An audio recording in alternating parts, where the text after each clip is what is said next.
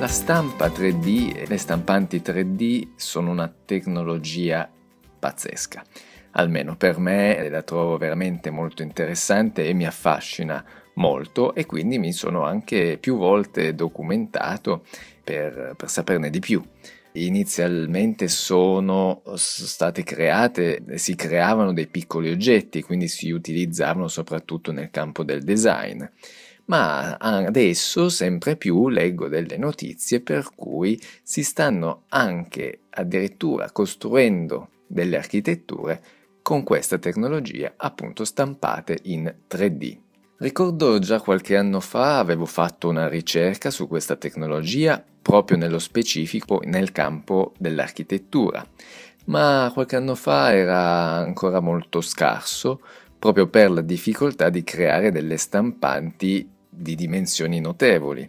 e soprattutto anche legate al materiale che si deve utilizzare in quanto deve essere molto fluido, in generale le piccole stampanti usano dei fili di plastica normalmente o delle fibre magari anche naturali ma che eh, permettano di insomma fare strato per strato così che funzionano. Ma ovviamente la tecnologia avanza e ultimamente sento appunto queste notizie su, su, su oggetti molto più grossi come possono anche essere delle abitazioni.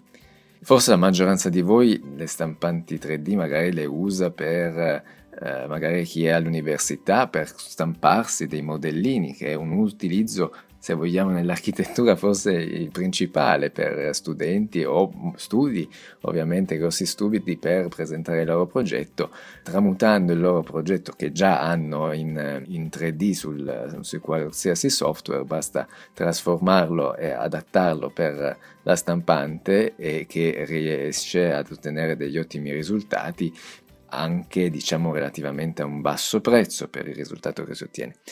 Ma uh, come dicevo, sono aumentate le scale, si sono iniziati a costruire delle stampanti giganti, hanno raffinato anche i prodotti per poterli utilizzare eh, nel, nel campo dell'edilizia e per l'appunto, per esempio, un esempio recente che, che è anche abbastanza eh, molto interessante, anche bello esteticamente da, da vedere, è un progetto di Mario Cucinella che eh, in collaborazione con, la, con WASP, WASP, che è una società italiana leader in questo settore, ovviamente che eh, vende stampanti più piccole, ma sta cercando anche di aumentare questa tecnologia su stampanti appunto giganti proprio per realizzare eh, delle abitazioni. In questo caso aveva partecipato, collaborato con Cucinella per, per realizzare, come ho detto, si chiama Tecla ed è un progettino che si basa su un piccolo nucleo abitativo con una pianta abbastanza circolare e per i limiti, se vogliamo, che può avere ancora questa uh, questa tecnologia, infatti materiale su materiale sovrapposti come potrebbe essere per esempio i nuraghi sardi, no? Quella, quelle architetture preistoriche che ma, pietra su pietra per cercare di chiudere, creare una sorta, anche la copertura, Uh, si sovrappone strati di materiale, in questo caso con la stampa 3D, proprio per cercare di uh, creare la copertura e questo è un limite molto grande della stampa. Ovviamente è una tecnologia pazzesca ma ha dei limiti. E in quel caso, per esempio, si utilizzano delle stampanti che avevano una um, struttura esagonale per cui serve proprio per, da sostegno a, alla punta dove poi fuoriesce il materiale che deve avere la possibilità di muoversi sui tre assi, quello verticale, orizzontale e la profondità ovviamente la x, y e z se per, per capirci e in quel caso come materiale era utilizzata la terra cruda con una collaborazione con la Mapei, per cui ovviamente la Mapei è una ditta che fa prodotti per l'edilizia, cementizi, delle malte, quindi sicuramente con degli aggreganti per poter eh, rendere eh, l'edificio duraturo, ma anche eh, ecosostenibile. Questa tecnologia secondo me potrebbe essere applicata assolutamente per un'architettura ecologica. Però ho anche visto che c'è anche un'altra tecnologia che non serve costruire una struttura vera e propria per sostenere questo, questa bocchetta, insomma questa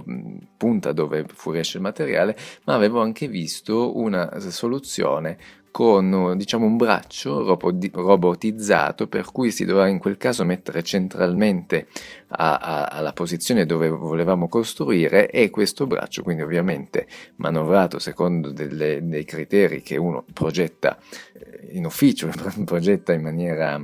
anticipata che poi dà gli input a queste, a queste tecnologie che loro da sole insomma si costruiscono l'edificio e in quel caso quindi doveva avere un punto centrale e il braccio si poteva muovere eh, nelle stesse direzioni ma senza costruire l'intera struttura come invece era stato fatto nel caso di Cucinella.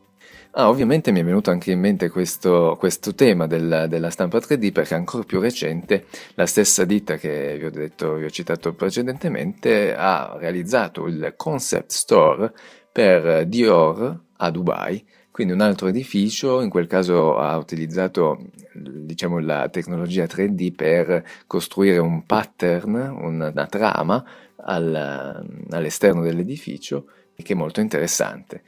è ancora da capire bene, da migliorare, ma sicuramente ha un potenziale, a mio avviso, enorme.